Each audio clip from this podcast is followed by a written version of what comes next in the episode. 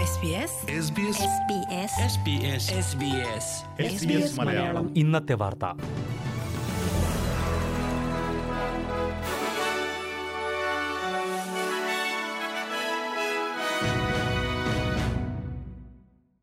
നമസ്കാരം.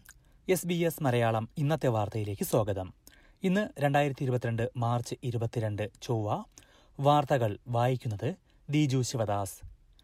ഇന്ത്യയിൽ ഇരുന്നൂറ്റി എൺപത് മില്യൺ ഡോളറിന്റെ നിക്ഷേപം നടത്തുമെന്ന് ഓസ്ട്രേലിയ പ്രഖ്യാപിച്ചു.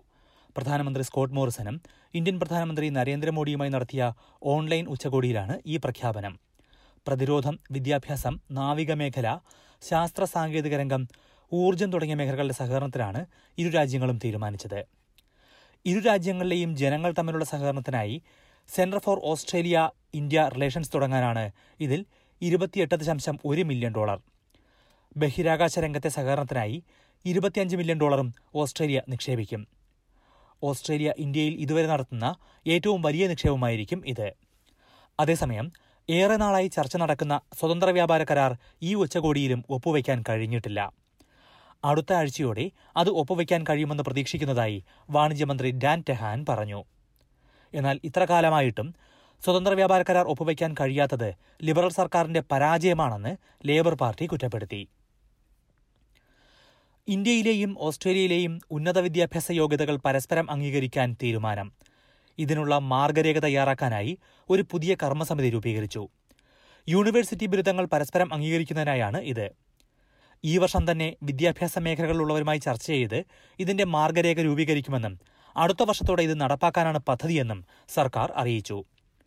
വിദ്യാഭ്യാസ യോഗ്യതകൾ പരസ്പരം അംഗീകരിച്ചു കഴിഞ്ഞാൽ ഓസ്ട്രേലിയയിലേക്ക് കുടിയേറിയെത്തുന്നവർക്ക് ജോലി ലഭിക്കാൻ കൂടുതൽ എളുപ്പമാകും. നിലവിൽ പല തൊഴിൽ മേഖലകളിലും യോഗ്യത അംഗീകരിക്കാൻ കൂടുതൽ നടപടിക്രമങ്ങൾ പൂർത്തിയാക്കേണ്ടതുണ്ട്.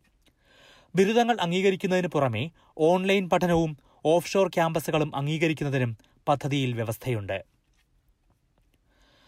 ലൈംഗിക പീഡന ആരോപണത്തിൽ ന്യൂ സൗത്ത് വെയിൽസ് ലിബറൽ എംപിയും മുൻ മന്ത്രിയുമായ ഗാരത് വാർഡിനെതിരെ കേസെടുത്തു. രണ്ടായിരത്തി പതിമൂന്നിലും പതിനഞ്ചിലും നടന്നതായി ആരോപിക്കപ്പെടുന്ന സംഭവങ്ങളുടെ പേരിലാണ് കേസ്.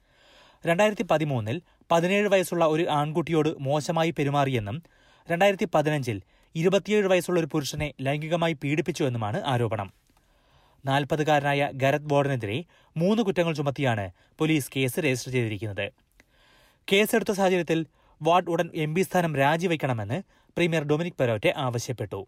ഇല്ലെങ്കിൽ പുറത്താക്കാൻ നടപടി സ്വീകരിക്കുമെന്നും പ്രീമിയർ പറഞ്ഞു.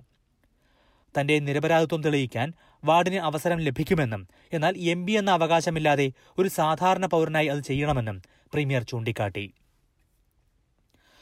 വടക്കൻ ക്വീൻസ്ലാൻഡിലെ തൊഴിൽ മേഖലയെ സംരക്ഷിക്കാനായി പുതിയ ടൂറിസം പാക്കേജ് പ്രഖ്യാപിക്കുമെന്ന് പ്രധാനമന്ത്രി സ്കോട്ട് മോറിസൺ പറഞ്ഞു. അറുപത് മില്യൺ ഡോളറിന്റെ നിക്ഷേപമായിരിക്കും നടത്തുക എന്നാണ് അദ്ദേഹം പ്രഖ്യാപിച്ചത്. ബജറ്റിലായിരിക്കും ഇത് പ്രഖ്യാപിക്കുക. ഇതിൽ നാൽപ്പത്തി അഞ്ച് മില്യൺ ഡോളറും ടൂറിസം ഓസ്ട്രേലിയയ്ക്കായിരിക്കും. രാജ്യാന്തര ടൂറിസ്റ്റുകളുടെ അഭാവം മൂലം പ്രതിസന്ധിയിലായ ഉൾനാടൻ മേഖലകളെ സഹായിക്കാനാകും ഇത്. ഗ്രേറ്റ് ബാരിയർ റീഫ് മേഖലയിലേക്ക് കൂടുതൽ സഞ്ചാരികളെ ആകർഷിക്കാനാണ് പതിനഞ്ച് മില്യൺ ഡോളർ. വടക്കൻ ക്വീൻസ്ലാൻഡിലേക്ക് ബാക്ക് പാക്കർമാർ തിരിച്ചെത്തേണ്ട സമയമായെന്ന് പ്രധാനമന്ത്രി കെയ്ൻസിൽ പറഞ്ഞു. പ്രദേശത്ത് ജോലി സാധ്യതകളും കൂടുമെന്ന് പ്രധാനമന്ത്രി ചൂണ്ടിക്കാട്ടി. അതേസമയം സർക്കാരിന്റെ ബജറ്റ് പ്രഖ്യാപനങ്ങളെല്ലാം തെരഞ്ഞെടുപ്പ് മുന്നിൽ കണ്ടാണെന്ന് ലേബർ പാർട്ടി ആരോപിച്ചു. പ്രധാന നഗരങ്ങളിലെ നാളത്തെ കാലാവസ്ഥ കൂടി നോക്കാം. സിഡ്നിയിൽ ഒറ്റപ്പെട്ട മഴയ്ക്കു സാധ്യത. പ്രതീക്ഷിക്കുന്ന കൂടിയ താപനില ഇരുപത്തിനാല് ഡിഗ്രി സെൽഷ്യസ്. മെൽബണിൽ നേരിയ മഴ പത്തൊൻപത് ഡിഗ്രി. ബ്രിസ്ബനിൽ തെളിഞ്ഞ കാലാവസ്ഥ മുപ്പത്തിയൊന്ന് ഡിഗ്രി. പെർത്തിൽ തെളിഞ്ഞ കാലാവസ്ഥ മുപ്പത് ഡിഗ്രി. അഡലേഡിൽ അന്തരീക്ഷം ഭാഗികമായി മേഘാവൃതം ഇരുപത്തിരണ്ട് ഡിഗ്രി. ഹോബാട്ടിൽ ഭാഗികമായി മേഘാവൃതം പതിനേഴ് ഡിഗ്രി. ക്യാൻബറയിൽ ഒറ്റപ്പെട്ട മഴ ഇരുപത്തിയേഴ് ഡിഗ്രി. ഡാർവിനിൽ മഴയ്ക്കു സാധ്യത. പ്രതീക്ഷിക്കുന്ന കൂടിയ താപനില മുപ്പത്തിമൂന്ന് degree Celsius. S B S Malayalam ഇന്നത്തെ വാർത്ത ഇവിടെ പൂർണമാകുന്നു. അടുത്ത വാർത്താ ബുള്ളറ്റിൻ നാളെ വൈകിട്ട് ആറു മണിക്ക് കേൾക്കാം. ഇന്നത്തെ വാർത്തകൾ വായിച്ചത് Diju Sivadas. SBS SBS SBS SBS Malayalam. ഇന്നത്തെ വാർത്ത.